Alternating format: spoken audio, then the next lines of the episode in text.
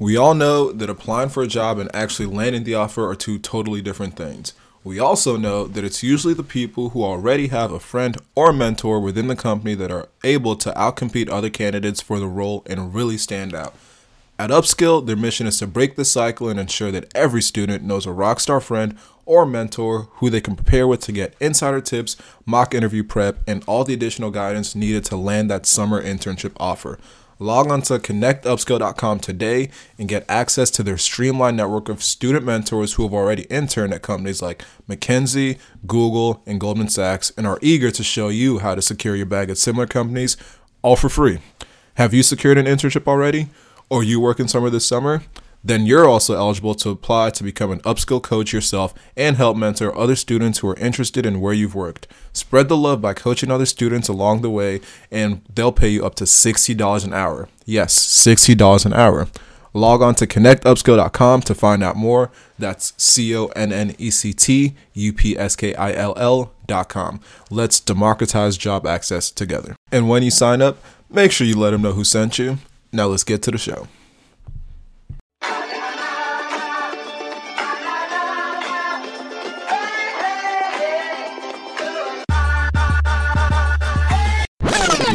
Falarn be ballin' for all y'all to see. Falarn be ballin' for all y'all to see. All right, everyone. Welcome to our season finale of Go with the Flow. I have a very, very special guest in the building, President Eisgruber himself. Welcome to the show, President Eisgruber. Well, Arnon, thank you for having me on the show. I didn't realize I was part of the concluding episode. So I thought what better episode to really wrap up the first season. But just before we get into things, I just want to tell the quick story about how this episode even came about.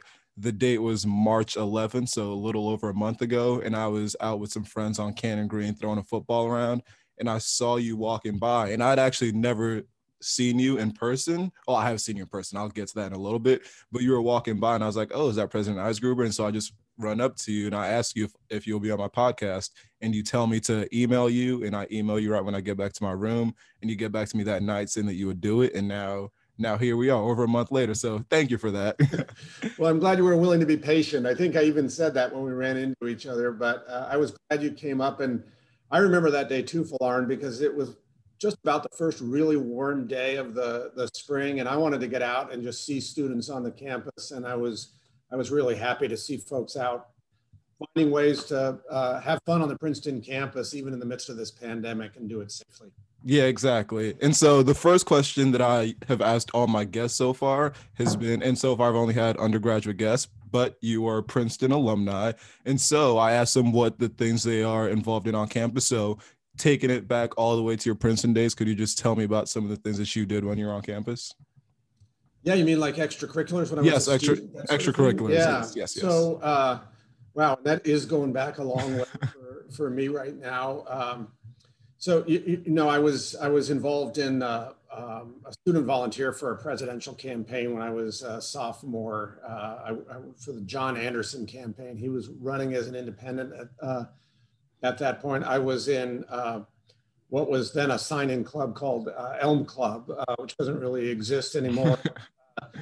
for my junior year, I did recording for the blind as a volunteer. Some of the stuff sounds so dated right now. Mural basketball and soccer, and I worked on a publication called. It was run by something called the Princeton Science Foundation, and it was a student organization. We had tried to put together a student publication, and it was supposed to publish student research. And Falarn, it was just so hard to do by comparison to today, because we were publishing from students who were looking to do it, at least with in a magazine called Inquiry is what we had started. We wanted them from all over the country. But at that point, if you wanted to do that, right, you had to send out like posters to other campuses, and then people would send you stuff in the mail, and it would take forever to go back and forth. So it didn't really work, and it folded a year after I graduated. But those were some of the activities that I was involved with. Gotcha. It sounds like just like a lot of us today, you were very involved on campus. But I also, so I did a little bit of research, and I saw that you're a Princeton class of 1983. You're from Indiana, and you were a physics major. And after Princeton, you were actually a Rhodes Scholar. And so I was just kind of wondering how you got from that point to then 30 years later being the president of Princeton University. How did that journey sort of come about? Well, Falarn, as for most people, at least when I talk to them at 30 plus years out from their graduation, there were unexpected twists and turns along the way. I should say your research is accurate, although I was born in Indiana and then went to high school out in Oregon. So okay. I have connections out there on the West Coast too. But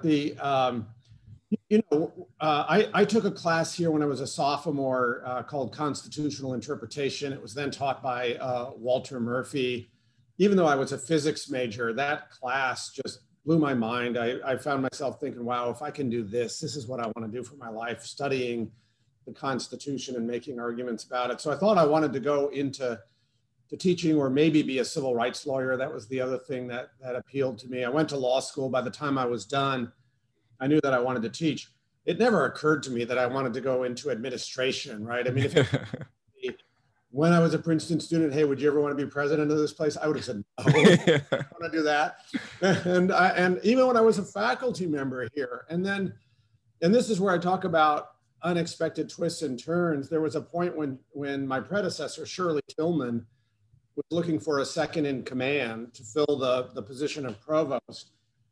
And her office called me up. And I hadn't thought about the job at all. I was so happy teaching and doing my research and just thought I had the best job in the world. And her office called me up and said, the president, Shirley Tilghman, wants to talk to you about the search for the provost. And could you come in for lunch tomorrow? And I went home to my wife and I said, this is really kind of crazy. Why does she want to talk to me over lunch? But, she wants my views. She could just ask me on the phone. And then Shirley said over lunch that she was interested in having me as her provost.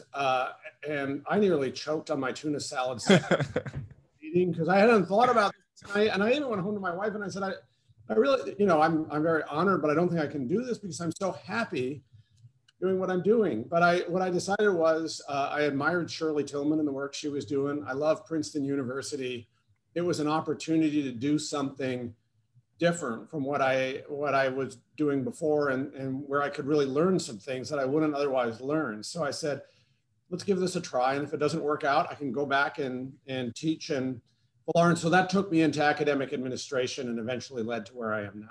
Gotcha. And that actually sort of transitions into my next question. And I think one of the things that I'm most fascinated with about your job is just the nature of it and the fact that you can't always keep everybody happy. So in high school, my only job all 4 years was being a soccer referee.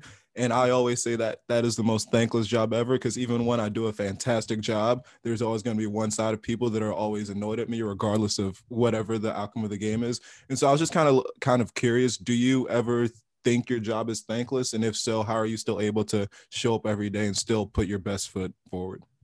Wow, that's a great question. And I like the soccer referee analogy. And it is true. And it feels more intense in the course of this pandemic that you have to make all these tough choices, and you're right. Just like when you're making a call as a referee, you're not going to make everybody happy with the choices that you make.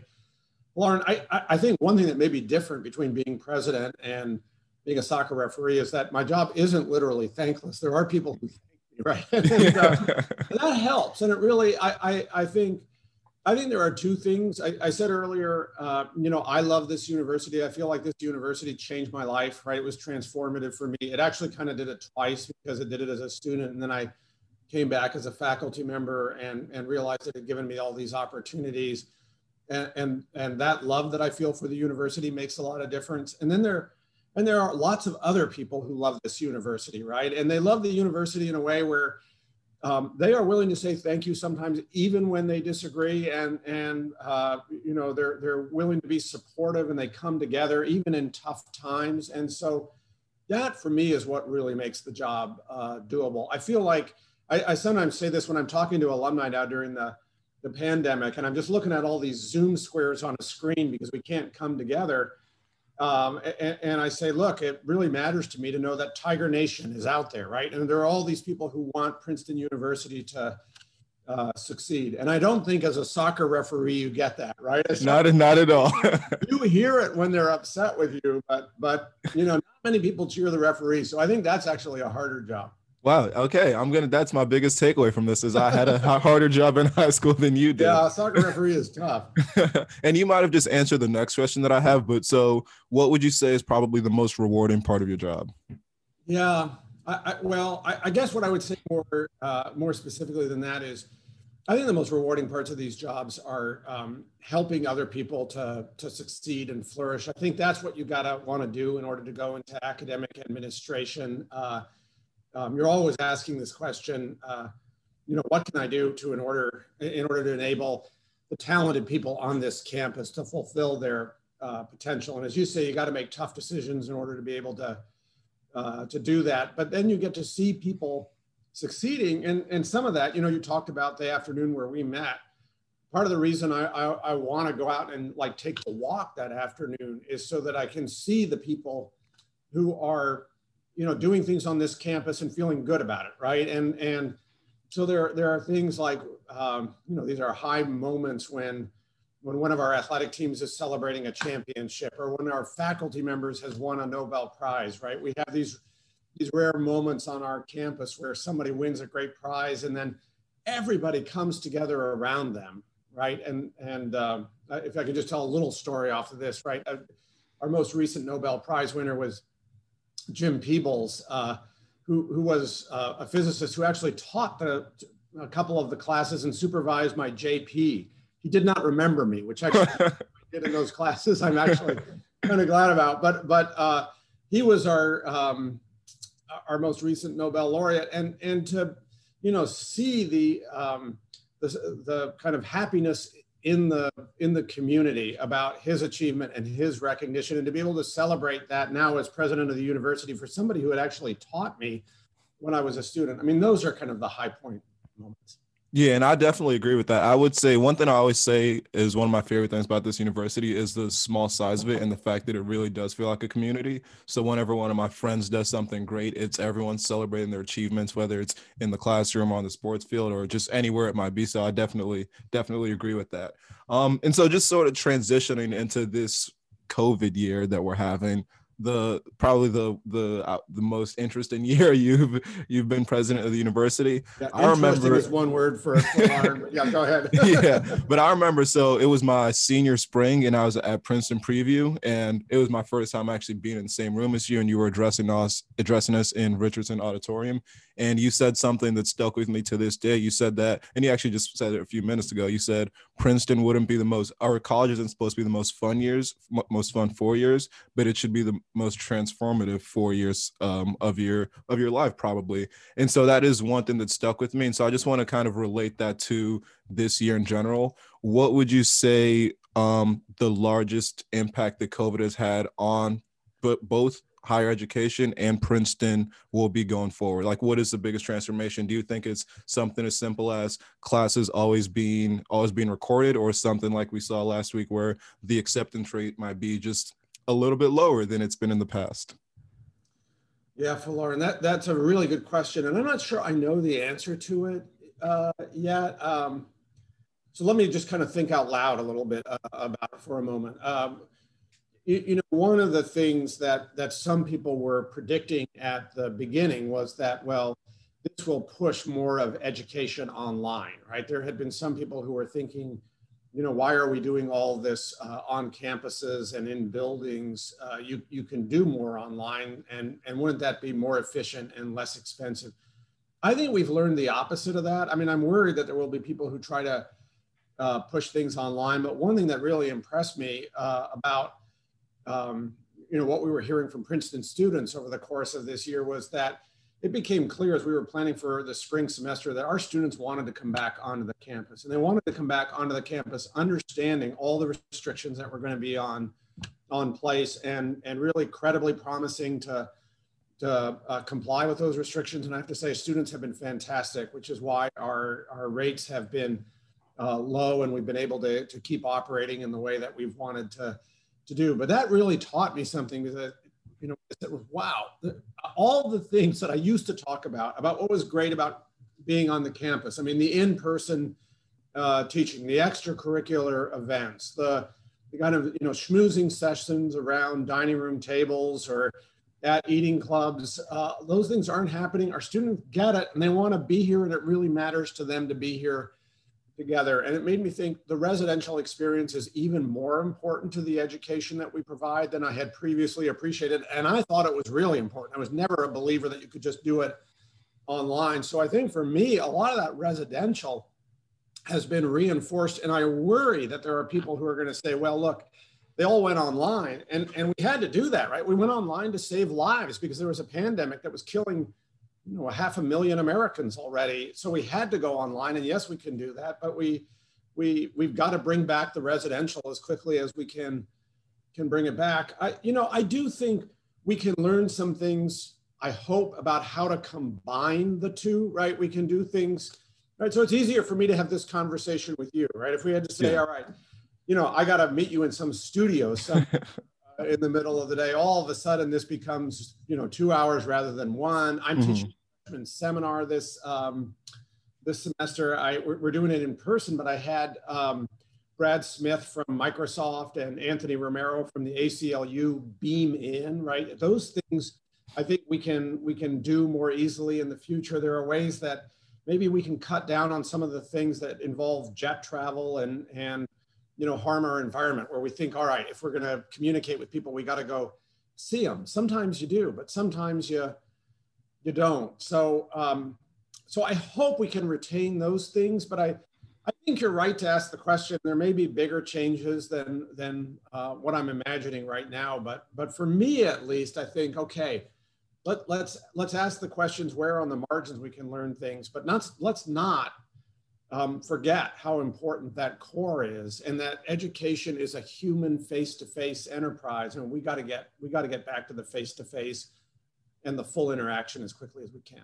Yeah, and I could definitely speak firsthand to that, because I remember when we got sent home last March, I was in 5 classes that I was really enjoying and I was getting so much out of, and then when that transition to Zoom happened, it just became so much harder to actually retain anything from the classes. And I sort of reverted back to my previous high school mindset of, oh, I'm just sort of doing this for the grade. And so I could definitely say that the in-person learning experience is something that definitely matters to a lot of us. And even just like you said, the social interactions that we have, although this semester has looked very different, it's still nice to be able to just walk to Firestone and on the way bump into some of my friends, or be walking down Nassau Street and bump into some of my friends. So all of that really does make a difference. And I could say, I'm going to speak for most students when I say we are looking forward to things getting back to normal as soon as possible.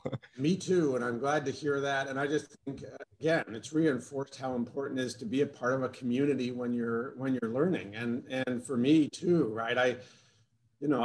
I can resonate to a conversation online, but I can do it much more if we're in person together. And a lot of teaching and learning is about that engagement and inspiration. Yeah. And so you kind of, again, touched on the next question that I want to ask. So our COVID rates this year have been extremely low. I know that when it was the fall semester and we saw, I was looking at some of my friends at other schools and around the country and seeing how they were having a lot of outbreaks and having to shut down. And even Duke University, as recently as about a month ago, had to shut down their whole campus for a week. Have you been surprised by how compliant we've been? I have not been surprised. I've been proud. I think, look, Princeton students impress me. And I think what we heard as we were talking to, the student government leadership, and as we were surveying Princeton students, is that Princeton students understood that they wanted to come back, and they understood what it would mean to come back. So I guess I would say, I'm not sure if this counts as surprise, but Princeton students have exceeded even my high expectations in how well they've handled this, and how consistently. I think in a way, you were talking earlier, Falarn, about the way our community is small and people know each other and they support each other. I think that's been part of it. I mean, people have really worked together, and we haven't had, some groups, because the terrible thing about this pandemic and the way it plays out on colleges, if there's one small group that is irresponsible in some way, right, and throws a big party under the wrong circumstances, all of a sudden you can have spread where you have to quarantine the entire campus. So you mentioned Duke, but I think right now. I mean, even as it feels like we're getting into the spring and people are getting vaccinated and so on, but I think Wayne State, the University of Chicago, Bates College, I think they're all in quarantine at the moment because, again, some groups have done something. So Princeton students have been great. We've got to run through the tape, right? To use a track metaphor, but because there's still a lot of virus spreading around there, but it's been impressive, and I think it's something we can all be proud of. Yeah, and this, I don't know how much you could probably answer, but do you know what the potential timeline is to actually have vaccinations on campus? Yeah, what I would say about that, so no, the short answer is no, because we are working with the state. We have told the state that we are ready, and we could do it in a heartbeat to host clinics in Jadwin Gym.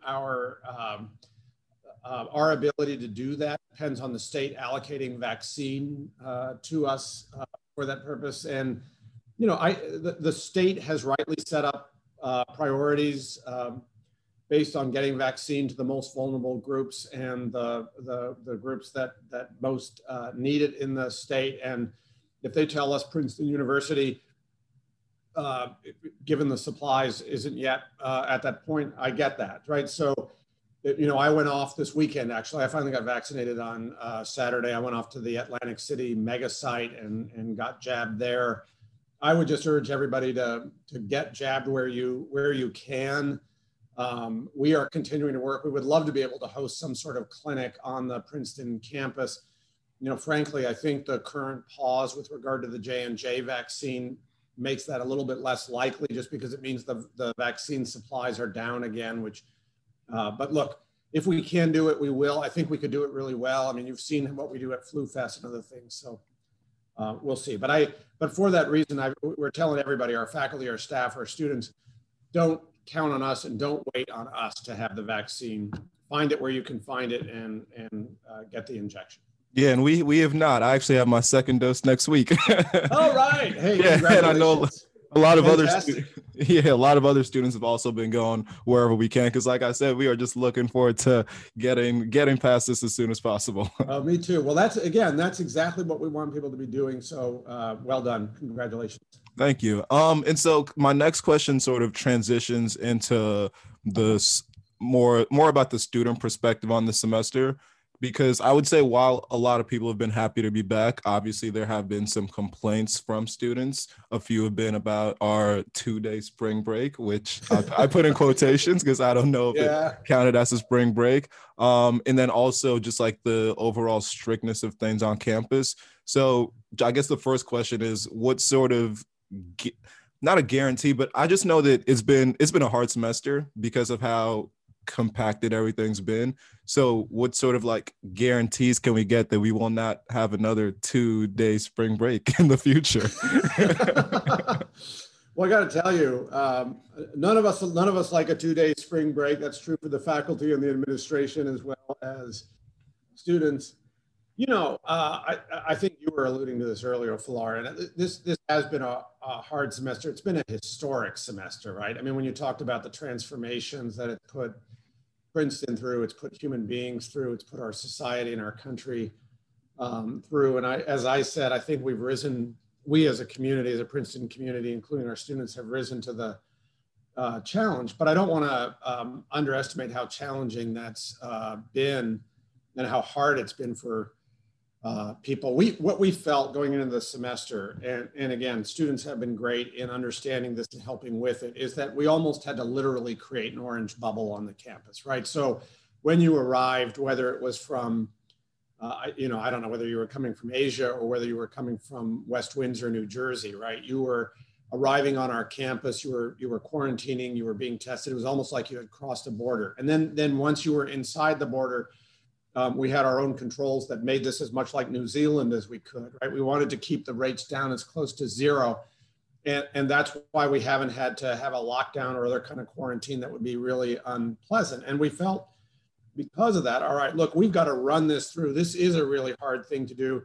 If you start having people traveling off campus, if you have temptations to do that, then you're going to break that bubble. And at that point, as I said earlier, you know, a few people making some mistakes could cost the entire campus. So we've had to do some really tough stuff as a result of that. I really appreciate the way people have stepped up to it.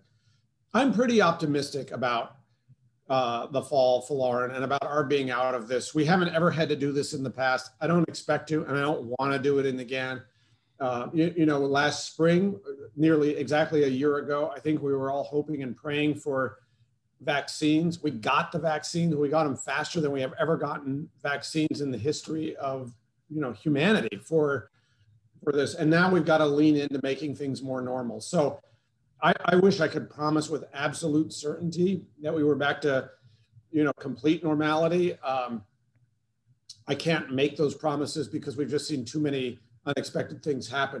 But I'll tell you what we are planning for is a regular calendar next year. We're planning for in-person, and we're leaning into that. And we recognize that it puts a lot of stress on. So, you know, if someone tells me, look, the fall is going to be something where in a lot of settings, we're going to still have to wear masks. Okay, right? I think you can wear masks if you're indoor in lectures or something like that. If someone tells me, all right, the fall, we may still have to have surveillance testing, meaning we're all going to spit into tubes a couple of times a week. Okay, we can do that, right? We've learned how to do that.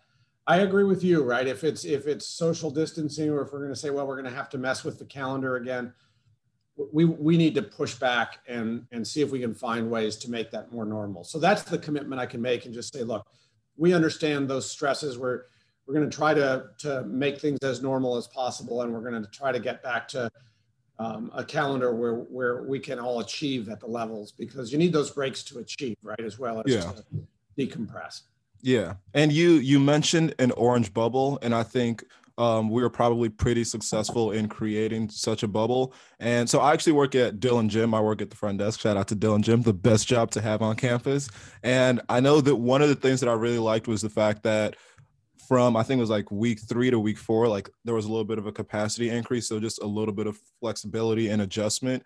And I think a lot of people were sort of hoping for that same sort of adjustment and flexibility as we went through. But would you say that the reason that that didn't come is for the fear that if we did adjust things, that would probably lead to some sort of outbreak on campus? Yes, that's exactly right, Falarn. And I don't know every detail here, but I in conversations with my friend and the vice president for campus life, Rochelle Calhoun, I know she has been, and she and her team have been adjusting some of the limits around things like organized and supervised group activities. So there may not have been all of the loosening that one might have hoped for or anticipated, but we've been able to do some, right, to allow. I think there was a recent loosening, for example, and this would have affected what you're doing at Dillon, but a recent loosening around club sports and the circumstances under which club sports may be able to gather, right, or a cappella or music groups that, and again, I don't have the exact details, so forgive me if I've gotten a little bit wrong around that. But I would say, you know, if I were to ask, where did I really see surprises, right, that were disappointing over the course of the term, it wasn't with our students in any way or the on-campus behavior.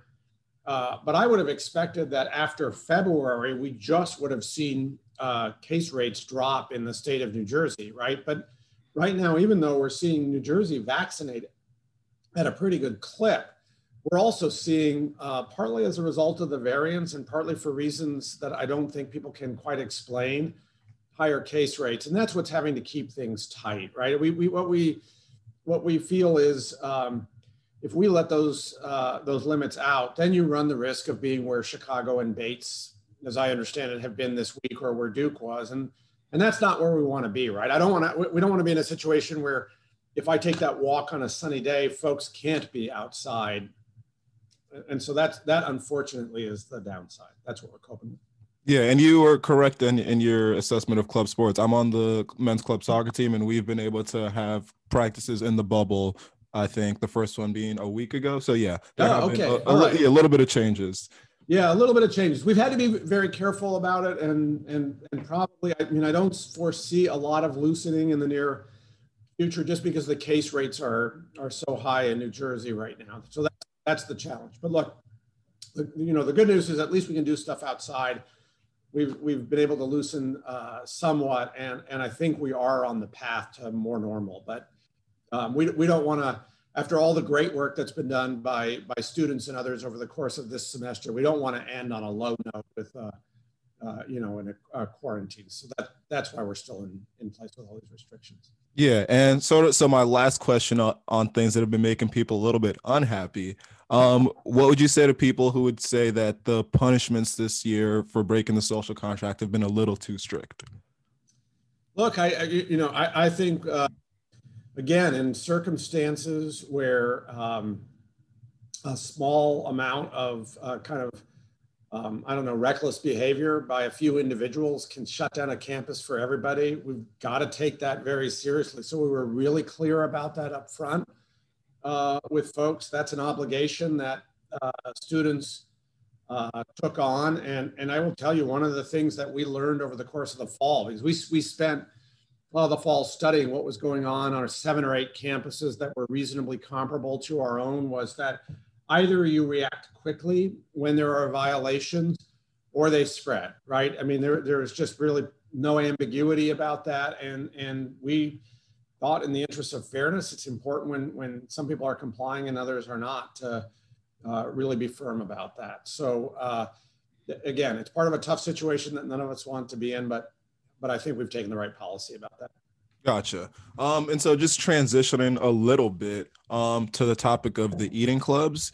So you said that when you were on campus, you were in an eating club. And so you understand the key role that they play on campus, both socially and also just like for meals. They're important to a little bit of better food. So I know that I joined Ivy like my sophomore spring, right before we got kicked off. And I've now at this point lost a whole year in the club, which is, it's very disheartening. Every time I think about it, I get a little bit sad. So just looking forward to next year, because you understand the crucial role that they play on the campus. So when you say that things are expected to be back to normal, does that also include the functioning of the eating clubs?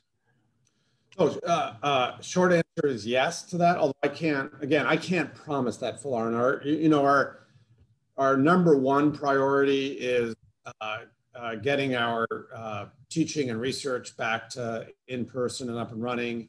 And with that, a full residential program, right? I want to see our athletic teams competing. I want to see our musicians and actors on the stage. We're leaning into that.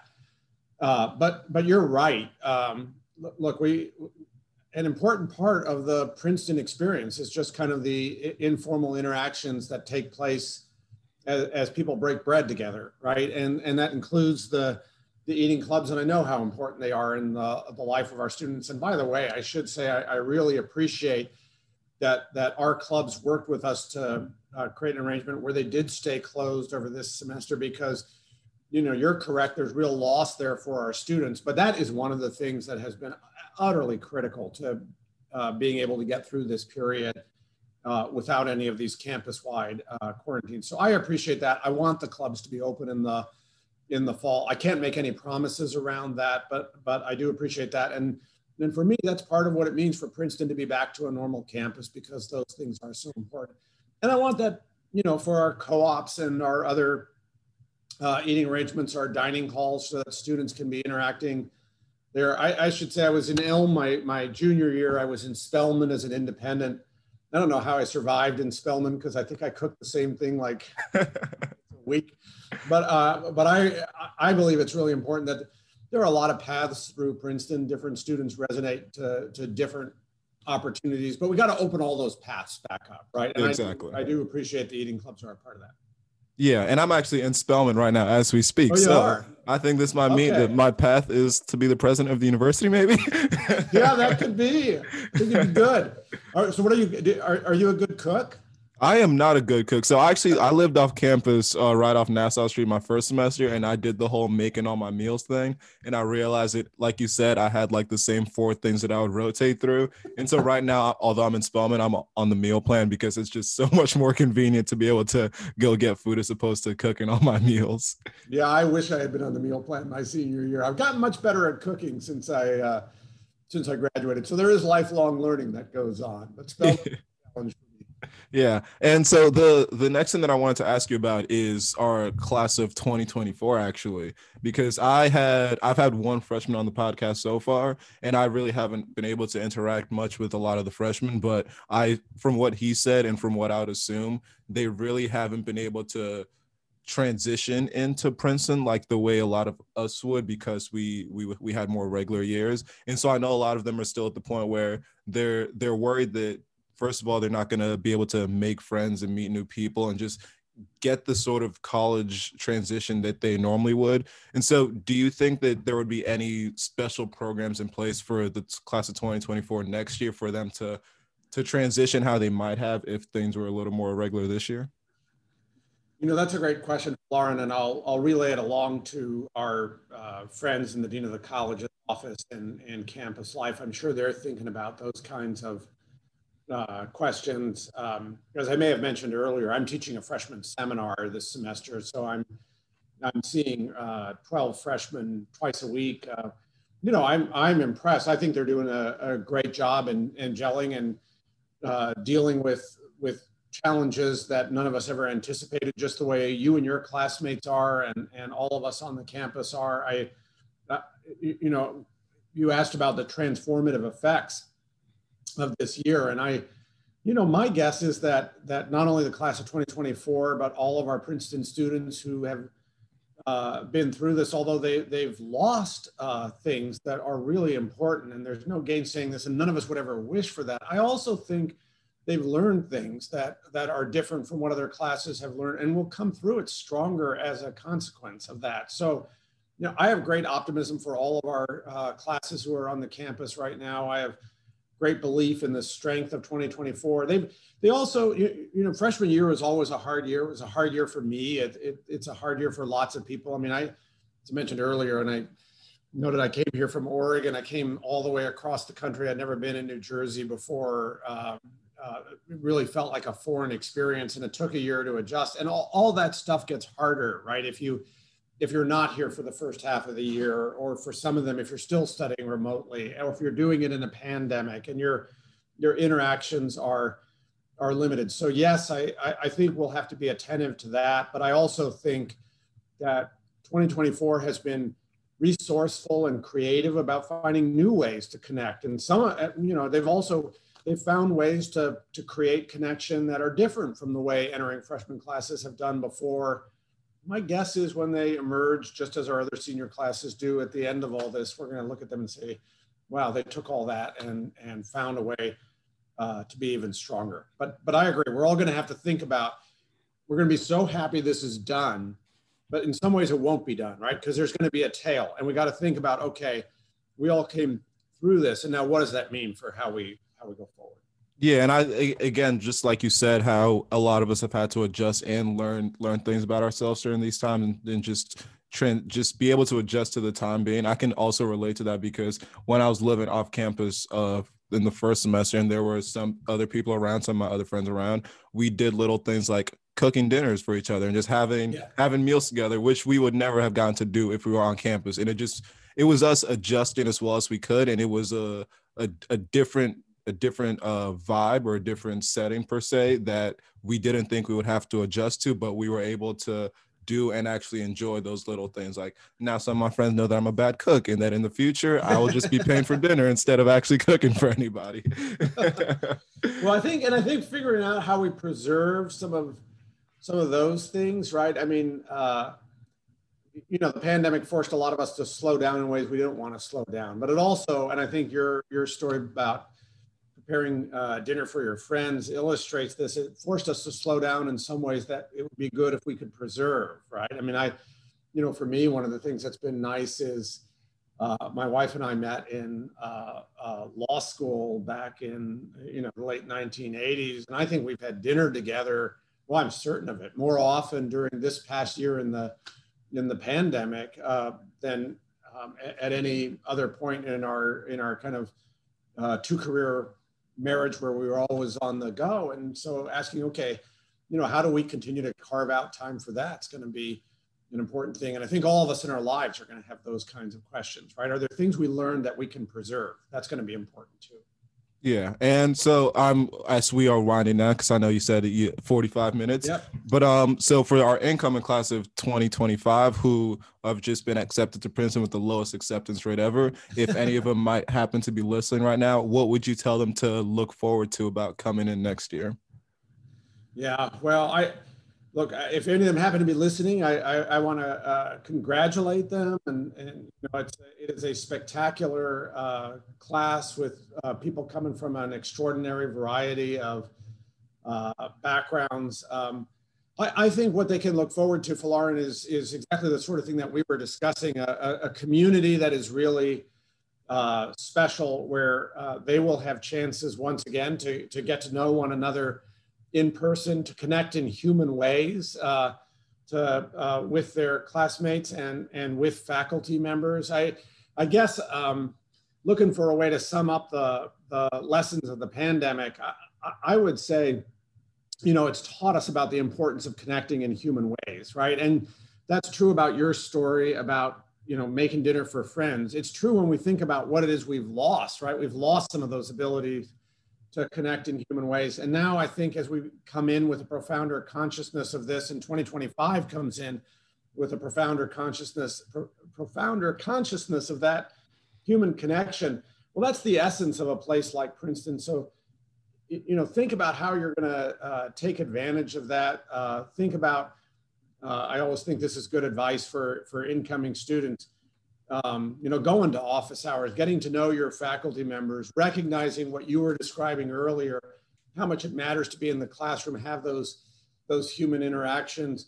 Think about how special it is to be on this campus where you're just bumping into people that you might not otherwise meet, and think about how do you get to know people who might not be in your social circle or might not be the person who you really think you would have a bond with.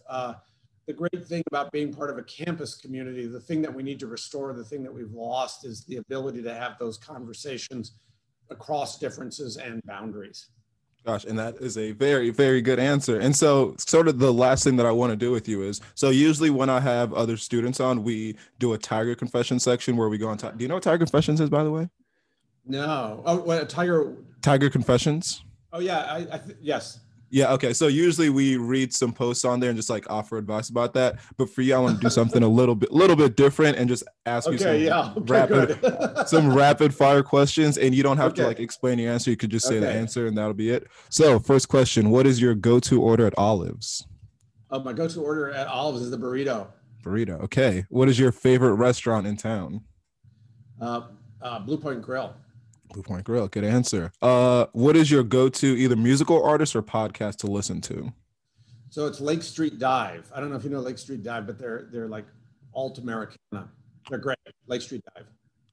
Favorite sports team? Chicago Cubs. Aside from the Princeton Tigers, of course. Of course. Chicago Cubs. Your dream vacation destination? Oh, I want to get back to London. My wife and I used to go over there pre-pandemic. So London. When you do have to cook, what is your go-to meal that you don't mess up ever? Oh, that I don't mess up ever. Well, so I do roast duck actually, which is my specialty. So I cook all the time now. I still mess up. If you have an answer to this, what is the last TV show or movie that you really enjoyed? Oh, I do have an answer. You know, my wife and I, this is another one of these weird pandemic things. So we've been like binge watching British mysteries. So there's a series called Line of Duty. Okay. Right? Never heard of it, but I will note that down. And the last question, your 3 dream dinner guests, dead or alive. Oh my gosh. Oh. Wow. My 3 dream dinner guests. I would go